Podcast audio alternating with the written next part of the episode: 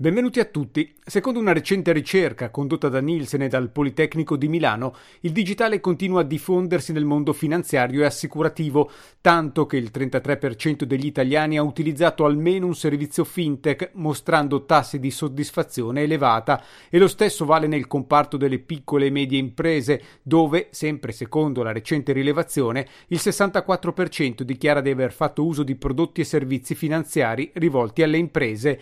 Di questo universo universo di servizi ad alta tecnologia si occupa questa puntata del podcast Dall'università al lavoro.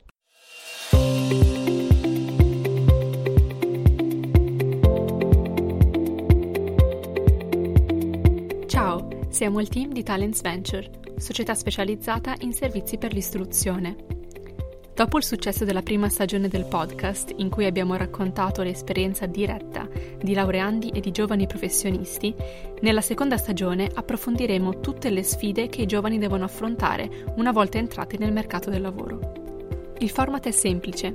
Ogni settimana, attraverso le testimonianze dirette dei professionisti, approfondiremo un settore lavorativo, come ad esempio la finanza, l'entertainment o il design. Perché lavorare in un determinato settore? Quali sono le sfide della professione e quali sono le competenze che bisogna padroneggiare per il nuovo lavoro? In circa 20 minuti gli ospiti forniranno il loro punto di vista pratico per la vostra crescita professionale. Siete pronti? Partiamo!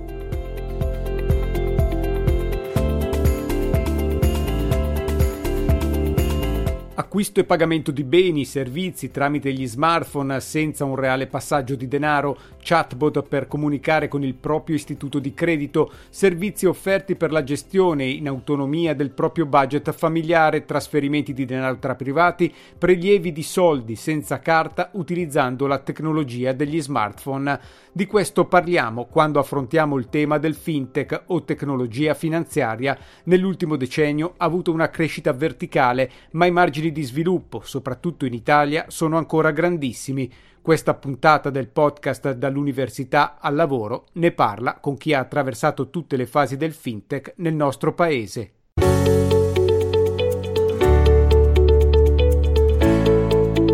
Serena Torielli, eh, sono un imprenditore e cofondatore di un'azienda fintech eh, che si chiama VirtualB e fa eh, data analytics e questo è il lavoro più bello del mondo e, e, e credo quello che da sempre avrei voluto fare.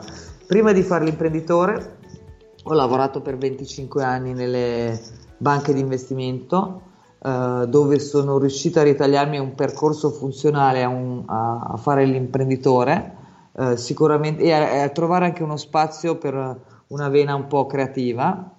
E prima da loro ho studiato economia, un po' per caso, un po' perché il mio segreto che consiglio anche ai ragazzi è se non hanno un'idea molto precisa di scegliere sempre la strada che, loro, che lascia loro aperte più porte possibile. Serena Torielli, ci aiuti a capire eh, come si può definire tecnologia finanziaria? Che cos'è? Tecnologia finanziaria è tutto eh, quell'enorme ambito della tecnologia eh, che viene utilizzato nel settore della finanza, che va dai pagamenti alla tecnologia che sta dietro il funzionamento di una banca, di un'assicurazione, quindi è un ambito molto molto ampio. È qualcosa con cui eh, anche negli ultimi mesi ci siamo misurati tantissimo, eh, forse mm, ci ha un po' accelerato eh, a livello di diffusione come popolazione. in realtà oggi è molto importante la possibilità di interfacciarsi dal punto di vista tecnologico con piattaforme, con tutte queste possibilità. Sì, sicuramente. Io dico sempre che ehm, tra, nonostante gli effetti negativi, uno degli effetti positivi della pandemia è che l'Italia eh, poverina a sue spese, ha fatto un salto eh, nell'avanzamento digitale di almeno 10 anni in tre mesi, quindi eh, sicuramente c'è stato un forte upgrade eh, delle competenze degli utenti che trovandosi come trovarsi in una stanza al buio hanno dovuto utilizzare altri sensi per orientarsi. Prima di allora io le pochissime volte che mi dovevo recare in banca vedevo gente che si recava in una filiale per controllare il saldo del conto corrente eh, se ci rapportiamo con il resto dell'Europa o comunque del mondo eh, occidentale, noi a che punto siamo come Italia? Ma eh, sicuramente eh, siamo un po' indietro anche per, per mille una ragione, no? perché eh, diciamo cioè in Italia c'è anche un problema di, se uno guarda le statistiche, c'è anche un problema di accesso a, a internet e di qualità della rete, diciamo, e la base proprio nel, eh, per consentire un, un, di colmare questo gap che ci vede agli ultimi posti in Europa anche per, per esempio per utilizzo dei pagamenti digitali rispetto al contante serve un forte eh, investimento nell'infrastruttura e nella cultura. Quindi mi sembra che qualcosa questa volta si stia davvero muovendo. Che cos'è Virtual B?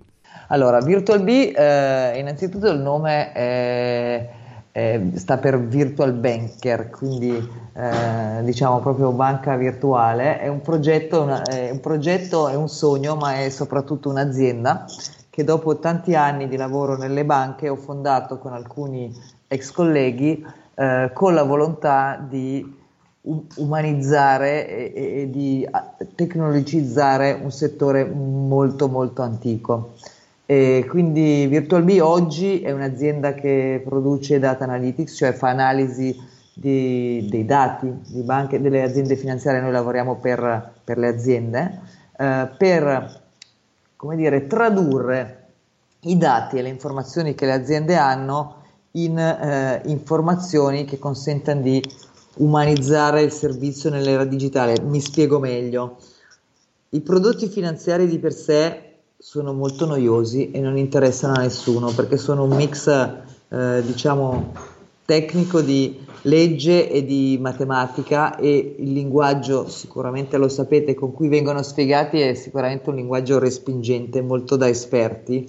La verità è che alle persone i prodotti finanziari assicurativi e in generale il denaro serve per eh, soddisfare i bisogni, e, e, i bisogni e i desideri di vita. Nessuno, insomma, tranne qualche scommettitore pazzo, nessuno ama i soldi di per sé, i soldi sono un mezzo, non, non un fine. E quindi oggi, grazie all'evoluzione dell'intelligenza artificiale, del machine learning, delle capacità computazionali, le istituzioni finanziarie e le banche non hanno più scuse nel rapportare i loro prodotti e servizi alle esperienze, ai bisogni e ai desideri dei propri clienti.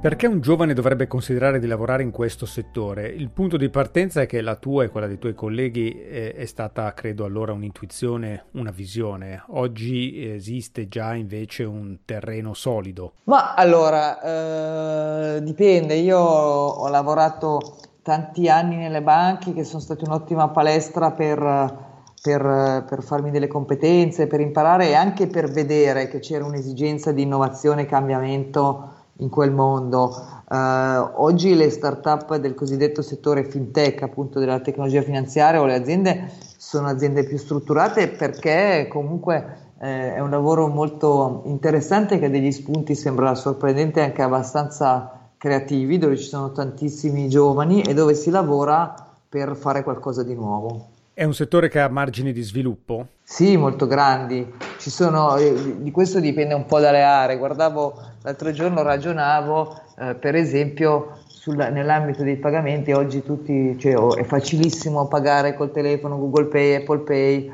eh, Samsung Pay, eh, si paga con l'orologio. Adesso ho visto che nei pagamenti ci sono mille, eh, diciamo, l'esperienza di pagamento è diventata sempre più uh, sottile, intangibile, quasi non ci accorgiamo di pagare. Arrivato uh, WhatsApp, che è la notizia della settimana scorsa, i pagamenti su WhatsApp, credo che l'innovazione richiesta al consumatore in questo settore sia finita. Ci sono mille e uno altri ambiti, da quello del, di, di, mettere via i propri risparmi, investirli, eh, raccogliere qualcosina per il futuro, che sono invece totalmente obsoleti, dove il cambiamento è ancora tutto da fare. Ed è comunque un percorso irreversibile, anche quello di, con, di convincimento del, del, cliente, dell'utente a non andare più, adesso io banalizzo, allo sportello della banca per consultare il proprio estratto conto. Ma è irreversibile perché il mondo è cambiato, no? eh, diciamo, a parte che non è tanto divertente andare allo sportello della banca, fare la coda e incontrarsi un cassiere, ma... Eh, diciamo, le nostre aspettative di consumatori sono totalmente state eh, improntate a esperienze diverse del mondo digitale. Anche dopo questo lockdown, praticamente tutti di qualunque età hanno fatto la spesa online, hanno usato Amazon e siamo abituati a, un, a un'esperienza, a un servizio che ci mette al centro, dove quello che noi riceviamo è già personalizzato secondo i nostri interessi, penso anche a una Netflix. Eh, non vedo perché in un settore come quello bancario do- dobbiamo essere noi adattarci al prodotto e all'offerta e non il contrario.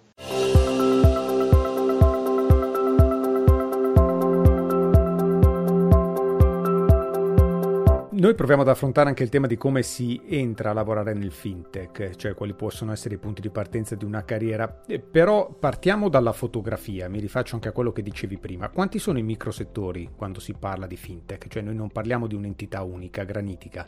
Eh, in quanti non lo so, ci sono tanti, si possono di, eh, dividere per, come dire, ambito di tecnologia sottostante, quindi eh, blockchain, intelligenza artificiale, Ehm, machine learning, data analysis, ci può essere una divisione di tipo tecnico o di tipo settoriale, quindi eh, pagamenti, eh, lending, ehm, well management, cioè gestione dei risparmi, Uh, insurtech, pension tech, dipende, le diffusioni appunto, le tassonomie sono un po' inventate dagli esperti di questo settore. È un settore abbastanza ampio perché al di là della tecnologia di cui stiamo parlando noi, che è l'ultimo miglio, cioè è l'interfaccia del cliente con, con, eh, con, con l'istituzione finanziaria, col servizio, c'è poi un, un, immenso mare di tecnologia che non si vede, che è l'infrastruttura che regola tutti i processi, che regola il back office, che regola tutto quello che viene dietro, quindi eh, i campi sono tantissimi. Uh, oggi le, le, aziende fintech sono molto proactive anche andarsi a cercare i, i talenti, i ragazzi nelle, nelle, università, nelle scuole e a me capita e aiuto sempre molto volentieri di aiutare dei ragazzi che proprio scelgono di fare delle tesi perché lo trovano magari studiano economia e cercano di fare delle, delle tesi su qualcosa che appunto, gli sembra più um, challenging, moderno, interessante vicino a loro. Quello per esempio è un, è un ponte molto facile. Oppure si può arrivare nel, nel, caso, per esempio, parlo della nostra piccola realtà, noi abbiamo persone un po' con background molto diversi, cioè il nucleo dei fondatori ha un background eh, tecnico, finanziario, economico, quantitativo, però poi ci sono persone della tecnologia, c'è qualcuno che ha fatto, studiato fisica eh, informatica che viene dal digital, cioè le, le competenze sono le più eh, disparate, questa è una cosa molto interessante, un settore che si presta alle contaminazioni. E il caso diciamo anche normale è che uno faccia una prima esperienza in, che, che, ci sta in una grande azienda strutturata di, una, di un settore diciamo contiguo e poi eh, invece scopra che esistono queste realtà decida di passare. Quali modelli di crescita professionale ci possono essere all'interno di un settore del fintech? Ma allora, il modello di crescita non è tanto, secondo me, diverso da settore a settore, è un modello di crescita che eh, differisce per il concetto di startup o azienda struttur- strutturata, cioè esistono aziende fintech che sono dei colossi con migliaia di persone, quindi eh, è una modalità eh, di carriera e di crescita smart, ma sicuramente molto più strutturata. In una startup, in un'azienda appunto piccola, t- la persona che funziona è molto particolare, nel senso che deve, c'è un enorme spazio di crescita eh, se la persona è una persona che vuole crescere e imparare ambiti diversi. Un ragazzo che viene da noi eh, può imparare tantissime cose di ambiti eh, diversi, diciamo appunto dal digitale, alla tecnologia, alla comunicazione, che in un'azienda normale non vedrebbe perché sarebbe confinato al suo, dire, al suo ambito. Allo stesso modo, per iniziare, e a me è capitato tantissime volte di dirlo, sono pochissimi ragazzi che proprio hanno e devono avere proprio il sogno e la voglia di di iniziare in una startup perché in una startup dal primo giorno devi avere una mentalità da piccolo imprenditore, devi essere uno che eh, è anche abbastanza intraprendente nel prendere in mano il proprio destino e con quello che via via impara scegliere eh, l'area dove di- dirigersi non è facile.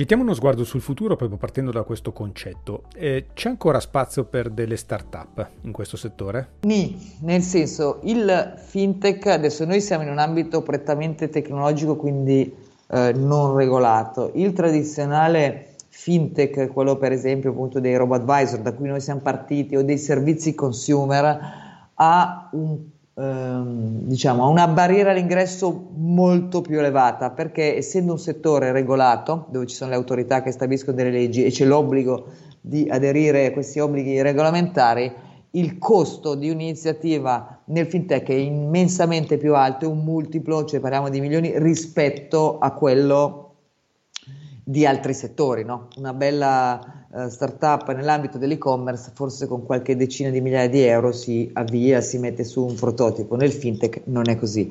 Quindi suggerisco, uh, e reperire i capitali non è facile, tantomeno in Italia, suggerisco, cioè la via giusta oggi è quella di iniziare con l'idea e già nella fase di prototipazione, di realizzazione del primo processo, rivolgersi, e queste ci sono, ai cosiddetti eh, incubator o acceleratori che sono eh, spesso università, ma ce ne sono nati anche altri di matrice privata, quindi quando si ha un'idea strutturare un piano e poi farsi assistere in tutto il percorso dall'inizio da qualcuno che poi eh, ti può aiutare a crescere. La sfida più grande dei prossimi cinque anni quale può essere? Beh, eh, la, sfida, la sfida più grande a questo punto è eh, sarà un po' un, diciamo, un concetto eh, darwiniano di sopravvivenza. C'è stata una bolla, c'è stato un po' troppo di hype, un po' troppo hype. Oggi è il momento di capire quali realtà attraverso anche fusioni e aggregazioni possono andare avanti da sole e finalmente soprattutto di stabilire dei modelli di cooperazione eh, positivi e funzionanti tra le aziende che hanno bisogno di innovazione, cioè banche assicurazioni e le fintech. E questo non ha funzionato in passato. Questo poi è un tempo velocissimo in cui è difficile immaginare cosa sarà, sarà la tecnologia fra qualche mese, figuriamoci fra qualche anno. Eh, questo può cambiare gli scenari?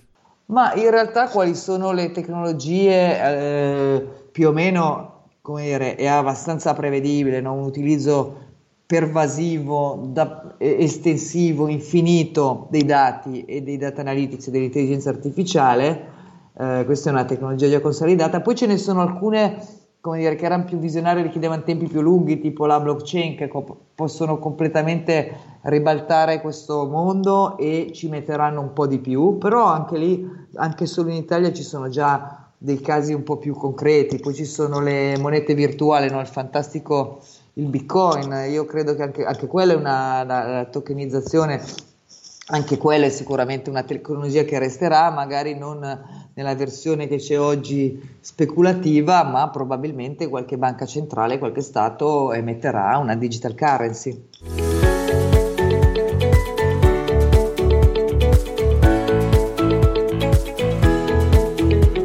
Siamo alla cassetta degli attrezzi, quindi corsi, libri, film che magari possono aiutare ad ispirare le riviste da seguire. Qual è la cassetta degli attrezzi di Serena Torielli? Ma la cassetta degli attrezzi innanzitutto si basa su un ingrediente che è la curiosità. Io riesco a scovare eh, navigando con parole chiave partendo da un articolo e finendo 5 gradi più in là. Eh, la chiave è la curiosità. Secondo me... Mh, mm, diciamo, il fintech non è una cosa che lo, dico, adesso stanno nascendo tanti corsi anche fatti bene perché sono fatti sulle esperienze, però non è una cosa che si impara sui libri, eh, sui libri si impara la tecnologia, si impara la finanza, eh, c'è tantissimo in giro, anche soltanto LinkedIn è un bacino straordinario di, di, di, di col, col, giusto hashtag di, informazioni e materiali, eh, bisogna essere curiosi e cominciare a scavare. Eccoci arrivati in fondo a questa puntata. Ricordo che potete accedere al riepilogo della cassetta degli attrezzi attraverso il link che trovate nella descrizione di questo podcast. Alla prossima puntata. Grazie per aver ascoltato il podcast. Se volete saperne di più su quello che facciamo, seguiteci sui nostri profili Instagram, Facebook e LinkedIn, dove ci troverete come Talents Venture. Alla prossima puntata. Ciao!